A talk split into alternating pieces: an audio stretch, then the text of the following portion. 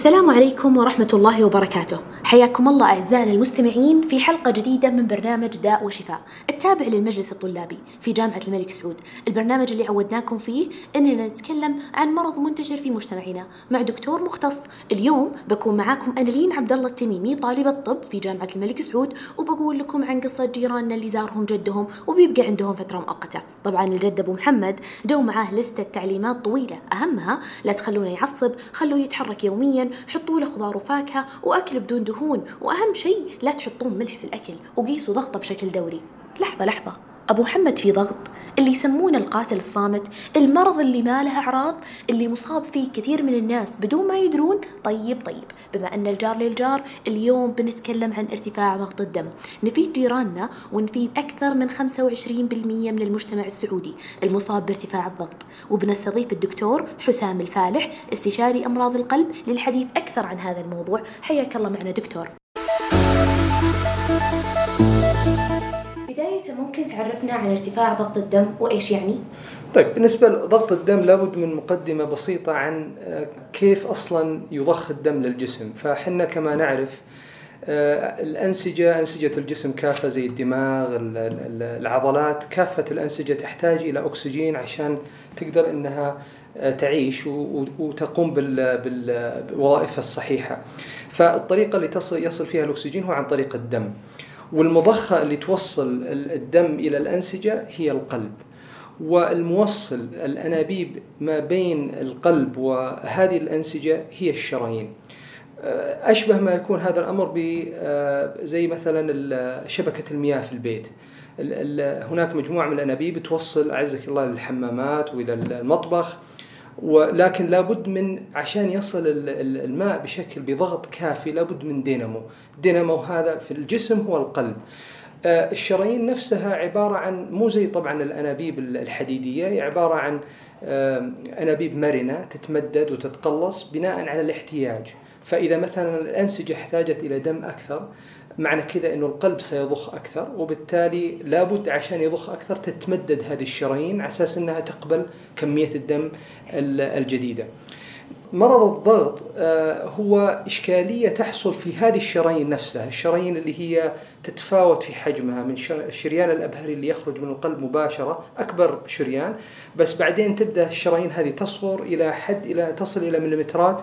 هذه الشرايين صفتها كلها أنها قابلة للتمدد لكن في بعض الأمراض اللي ممكن تصيب الشرايين آه، أمراض آه، لها علاقة بمسببات قد ما نعرفها أمراض هرمونية أمراض تتعلق في نهايات ال ال ال الأعصاب اللي هي تغذي هذه الشرايين اللي تساعدها أو تعطيها ال- الأمر بأنها تتمدد خلل يحصل وبالتالي الشرايين ما تتمدد بالشكل الكافي. عند آه، أو تظل منقبضة في كثير من الأحيان وبالتالي الضغط الداخلي حق الدم يكون مرتفع. إشكالية هذا إنه مع مرور الوقت اللي يحصل في الشريان إذا يكون الضغط الداخلي في آه، في ال- في الشريان مرتفع دائما يؤدي هذا إلى إنه ممكن الشرايين تتصلب وأيضا يؤدي إلى إنه القلب يرهق لأنه الآن القلب الآن قاعد يحاول يضخ دم آه، لسائر ال- الأنسجة في الدم وهذه الأنابيب ما قاعدة تتمدد أو إنها على الأقل منقبضة. أكبر مثل لهذا زي بالضبط معجون الأسنان مثلا أو المعجون حق الطماطم، نفترض إنك فتحتي فتحة صغيرة جدا فيه. كمية لو كان مفتوح بشكل كافي الضغط اللي تحتاجينه عشان تطلعي المعجون أو مثلا سائل ال- الصلصة على سبيل المثال آه، يعني قليل أما إذا كان في فتحة صغيرة زي مثلا لو الواحد جاب إبرة وفتح فتحة صغيرة حيحتاج إلى إلى ضغط أكبر على أساس إنه يطلع كمية ال- المعجون نفس الشيء بالنسبة للقلب القلب اذا إذا كانت هذه الشرايين ما تتمدد بالشكل الكافي يؤدي هذا إلى انها إنه العضلة نفسها عضلة القلب تبدأ في زيادة تزداد سماكتها وترهق مع الوقت وهذا يعرض إلى مشاكل لعلنا نتكلم عنها لاحقا. آه، رائع جدا دكتور هل ارتفاع ضغط الدم موجود بكل بيت مثل ما نسمع ومنتشر إلى هذه الدرجة في السعودية وعلى مستوى العالم؟ هو على مستوى العالم الضغط تقريبا واحد من كل أربعة أو واحد من كل ثلاثة أشخاص عنده ارتفاع في ضغط الدم. في المملكة هناك دراسات انعملت. آه، في 2007 نشرت دراسة كبيرة آه، مسحية في المملكة. وجدوا أنه نسبة الضغط حوالي 25% يعني واحد من كل أربعة عنده ارتفاع في الضغط. لكن هذا في كل هذه في كل شرائح العمرية.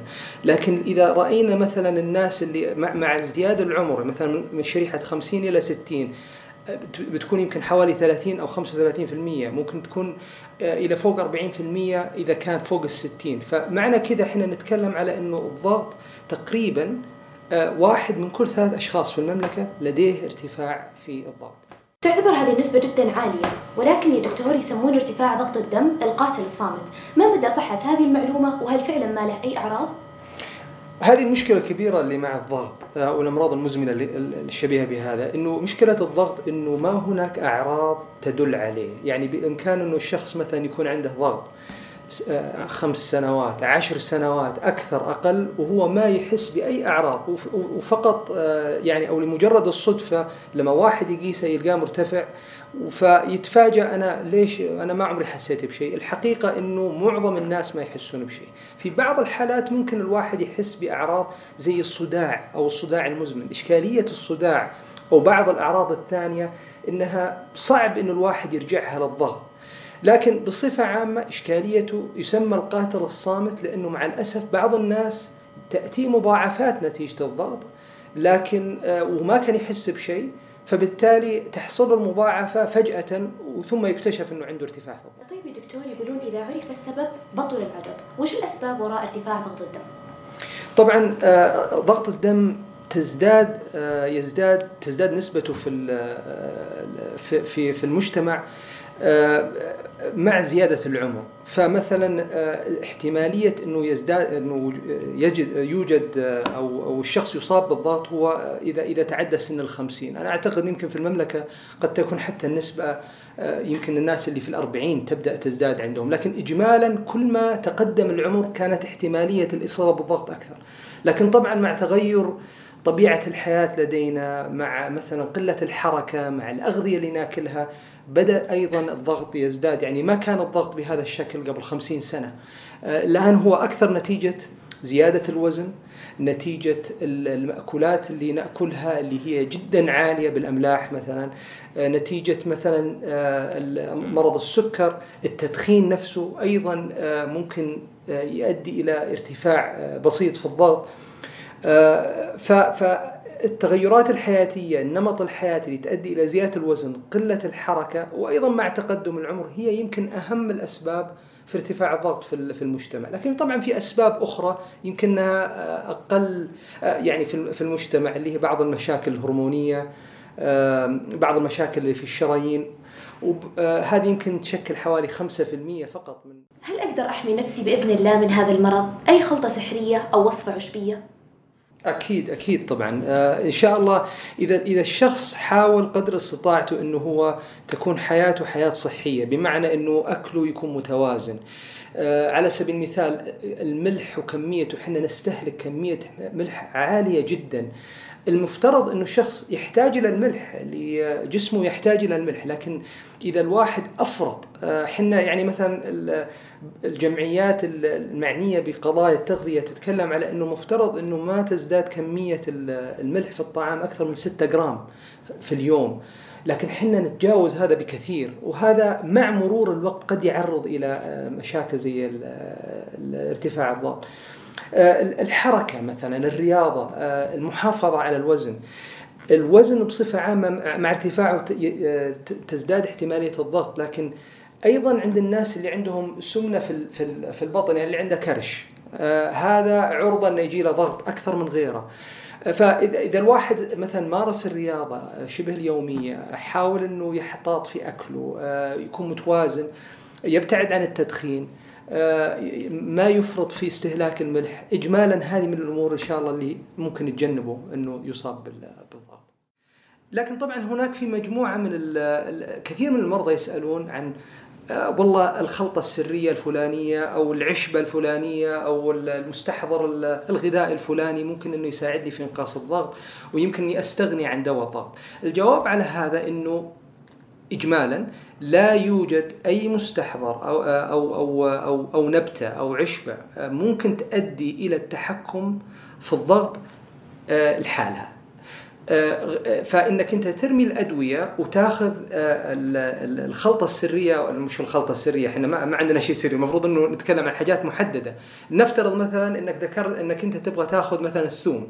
الثوم بعض الدراسات تذكر إنه الضغط ممكن ينزل بالثوم لكن النزول جدا جدا صغير. فما ينفع تجي ترمي الأدوية وتقول أنا بأخذ ثوم بدالها الآن أنا طبعا لما أقول الكلام هذا أريد أن أقول كذلك إنه في بعض المستحضرات الأعشاب آه، الطبيعية اللي هي وجد إن في آه، علاقة بينها وبين نزول الضغط، فمثلا الكركديه على سبيل المثال، الكركديه آه، وجد من بعض الدراسات إنه ينزل الضغط.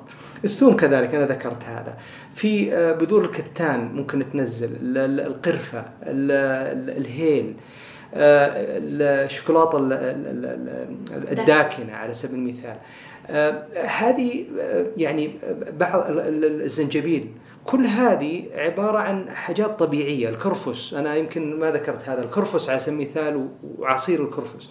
كل هذه وجد إنه في علاقة بينها وبين نزول الضغط، بس أنا أبغى أحذر مرة أخرى. لحالها ما يمكن إنها تؤدي إلى نزول الضغط، لكن لا بأس إن الواحد يأخذ هذه المستحضرات، بالإضافة للأدوية ممكن إنها تساعد. فالأمر الأخير أنا أبغى كل الناس اللي عندهم ارتفاع فضاء يتجنبوا آه، الاقتراب من ما يسمى خلطة سرية. لأنه إذا كانت سرية ما نعرف وش المكونات والمكونات ممكن تكون خطيرة. فبالتالي لكن هذه الأمور اللي أنا ذكرتها ممكن أنها تكون عوامل مساعدة لكن لحالها ما هي كافية انها تنزل الضغط الجد أبو محمد قدر الله عليه وأصيب بارتفاع ضغط الدم. ممكن تقول لنا كيف ممكن يتعالج من هذا المرض؟ طبعا آه، البداية هو أنه علاج الضغط بصفة عامة هي مجموعة من التدابير الحياتية أو السلوكية. هذه من ناحية وهذه مهمة جدا. ومن ناحية ثانية لابد أنه يكون هناك علاج دوائي. فإذا كان هو ثبت أنه هو عنده ارتفاع في الضغط معناه رقم واحد لابد أنه ينتبه لكمية الملح اللي يأكلها في الطعام. فالمفروض أنه ما يتجاوز كمية الملح اللي يأكلها 4 جرام في, في, في الطعام. فينتبه من هذا. بعض الناس ممكن يقول أنا ما أبغى ما أنا ما أحط ملح أنا أبعد الملح هذا خطأ. خطأ إنه الإنسان ما يأكل ملح الملح ضروري. لكنه الفكرة هنا إنه لا الزيادة آه، آه، جيدة ولا أيضا قلة الملح جيدة. شيء التوازن هو المطلوب. فإلى أربعة جرام آه، أو خمسة جرام في الطعام يوميا هذا مقبول أنه الواحد فهذا هذا الأمر الأول. الأمر الثاني إذا كان عنده زيادة أبو محمد في الوزن آه لابد إنه يحاول إنه يقلل الوزن عن طريق الحمية الغذائية والحمية لابد إنها تكون حمية يستطيع إنه يعيش معاها يعني ما يسوي رجيم قاسي لكنه مفترض إنه يأكل أكل آه يؤدي إلى إنه جسمه يكون آه، أو أو وزنه يكون آه طبيعي. آه، فيبعد عن الكربوهيدرات مثلا الرز الخبز كميه بكمية عالية. هذا في مجتمعنا كثير جدا. يحاول يقلل منها قدر الاستطاعة. الأمر الثالث هو أنه يمارس الرياضة وكل أنواع الرياضة مطلوبة. آه، طبعا أبو محمد عمره آه، حوالي كم الآن؟ 80 سنة. ما أتوقع أنه أبو محمد بيرفع أثقال. هذا هذا في الغالب. آه، فكل الرياضات ممتازة باستثناء رفع الأثقال غير مناسب بالنسبة لواحد مريض ضغط. فالمشي مثلا محمد مناسب جدا. لو يستطيع يمشي 45 دقيقة إلى 50 دقيقة معظم أيام الأسبوع وكل يوم هذا ممتاز. هذا الشق الحياتي. الشق الثاني هو الأدوية. الأدوية لابد أنه يأخذ أدوية بناء على نصيحة الطبيب والطبيب سينظر في حال أبو محمد وينظر إذا كان عنده مشاكل صحية أخرى وينظر إلى وظائف الكلى آه، وينظر إلى أمور مختلفة ويختار الدواء المناسب. فإذا اختار الدواء لابد أنه يأخذه بشكل دائم يومي ومرض الضغط مرض مزمن فبالتالي ما في شيء ما هو زي مثلا آه، التهاب بسيط ياخذ كورس وبعدين يوقفه لابد أنه يستمر على الدواء دائما. إذا وقف الدواء حيرتفع الضغط من جديد. ما يعني فإذا لابد يأخذه يوميا. والأمر الأخير هو أنه لابد أنه يستمر في متابعة الطبيب بشكل دوري لأنه الضغط ما هو زي آه، ما هو أدوية الضغط آه، استجابة الإنسان لأدوية الضغط مختلفة. ممكن إنه جرعة معينة من دواء معينة تكون ممتازة. لمريض آخر قد ما تكون مناسبة وبالتالي لابد من المتابعة. نعم. أعتقد أنك توافقني يا دكتور أن هذا العصر شهد تطور جدا كبير في جميع المجالات والأبحاث الطبية الحديثة. كل يوم تكشف لنا معلومة جديدة. تساهم بإذن الله في تخفيف آلام المرضى وتطوير الرعاية الطبية. فهل يا ترى لارتفاع ضغط الدم نصيب من هذه الأبحاث؟ إيش هي آخر التطورات في هذا الموضوع؟ آه، طبعا آه، مجال الأبحاث في أمراض الضغط جدا ثري آه، لكن معظم الدراسات الآن المعمولة معمولة على أدوية.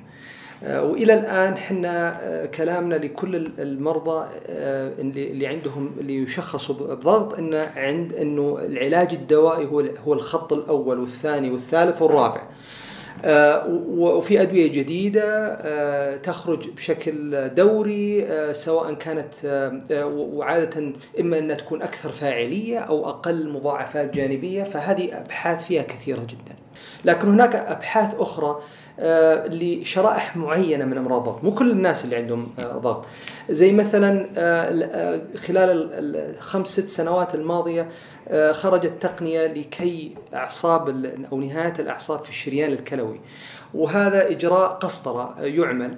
لكن الحقيقة إلى الآن آه، يعني لازلنا ننتظر الأبحاث اللي هي تبين لنا فاعلية هذا الإجراء وهذه التقنية. لكن إحنا نقول أنه عند يمكن بعض الناس اللي, اللي ما يستجيبوا للدواء العلاج الدوائي ممكن أنه هذه مسألة الواحد يفكر فيها. في أجهزة أخرى عبارة عن أجهزة تزرع زراعة بحيث أنها تتوصل إلى الشريان اللي هو آه، شرايين الشريان الاساسي اللي يودي للدماغ الكاروتيد ارتري آه، ممكن انه عن طريق الجهاز وتأثير على النهايات العصبية ممكن إنها تؤدي إلى تعديل الضغط لكن أيضا هذا في نطاق التجربة. طيب يا دكتور كيف يشخصون ارتفاع ضغط الدم؟ من كم قراءة على الجهاز؟ هذا سؤال جدا مهم آه وهذه يمكن من أكثر الأسئلة الشائعة من المرضى. آه طبعا تشخيص الضغط آه، ما يتم من خلال قراءة واحدة أو قراءتين. لابد أنه آه، في آلية معينة للتشخيص. آه، لابد أنها تكون أكثر من زيارة. يتم فيها قياس الضغط بشكل صحيح في العيادة. ومن ثم آه، الاستنتاج إذا إنه المريض عنده فعلا ارتفاع في الضغط ولا ليش؟ لأنه بعض الناس ممكن يرتفع الضغط عنده بشكل عارض، إما لأسباب تتعلق بإنه إذا جاء للطبيب يتوتر، يشوف المريض الطبيب ويرتفع ضغطه، آه، هذا بحد ذاته ممكن يسبب المشكلة. أحيانا بعض الناس آه، أو كثير من المرضى اللي يجوا العياده يكون تم تشخيص الضغط في الإسعاف وهو يكون ممكن يكون جاي للإسعاف نتيجة إنه عنده ألم في البطن، ألم في الرجل، بطبيعة الحال الألم أو الغضب أو التوتر، كل هذه عوامل تؤدي إلى ارتفاع الضغط بمعزل عن تشخيص الضغط نفسه، المرض نفسه. فلا بد انه نحيد هذه المسائل، نتأكد أن هذه ما هي عوامل أدت إلى ارتفاع الضغط. معنى هذا أنه لابد أنه يتم متابعة المريض في أكثر من عيادة، في أكثر من مناسبة، يعني أوقات مختلفة يقاس الضغط هذه الطريقة الأولى الطريقة الثانية اللي أنا شخصيا أفضلها هي إما أنه هو يقيس الضغط في البيت وفي طرق معينة. إحنا نعلم المريض كيف يقيس الضغط آه، بنفسه عن طريق بعض الأجهزة الإلكترونية بطريقة صحيحة على مدى فترة زمنية مثلا خلينا نقول أسبوعين ثلاثة شهر. وبعدين يأتي بهالقراءات هذه ونقرر بناء عليها بناء على المعدل العام إذا كان فعلا عنده ارتفاع في الضغط ولا لا. الوسيلة الأخيرة اللي أنا شخصيا أحبها لأنها تعطي نتائج سريعة هي إنه آه، نركب له جهاز. لقياس الضغط مدة 24 ساعة. فهذا جهاز يحمله هو تحت ملابسه صغير يقيس الضغط بمعدل مرة كل ساعة أو مرتين كل ساعة ويقيس الضغط حتى أثناء النوم. وخلال 24 بعد مرور 24 ساعة آه، آه، نحلل البيانات كلها وبناء على المعدل العام أثناء فترة الصحو أثناء فترة النوم وأثناء ال 24 ساعة آه، ممكن إنه نشخص المريض بشكل يعني قطعي إذا كان فعلا عنده ارتفاع بالضغط أو لا. طيب يا دكتور وش رأيك باللي يقول ضغط الدم يصيب الرجال فقط وأكبر دليل إن أبو محمد مصاب بالضغط وام محمد لا؟ طبعا مرض الضغط يصيب الرجال والنساء اجمالا هو يصيب الرجال أكثر من النساء في المراحل العمرية الأولى لكن لما لما يأتي سن الخمسين يبدأ هذا الفارق يضيق ويصبح في السعودية على سبيل المثال في بعض الدراسات في بعض الشرائح العمرية النساء إصابتهم بالضغط أكثر من الرجال حتى.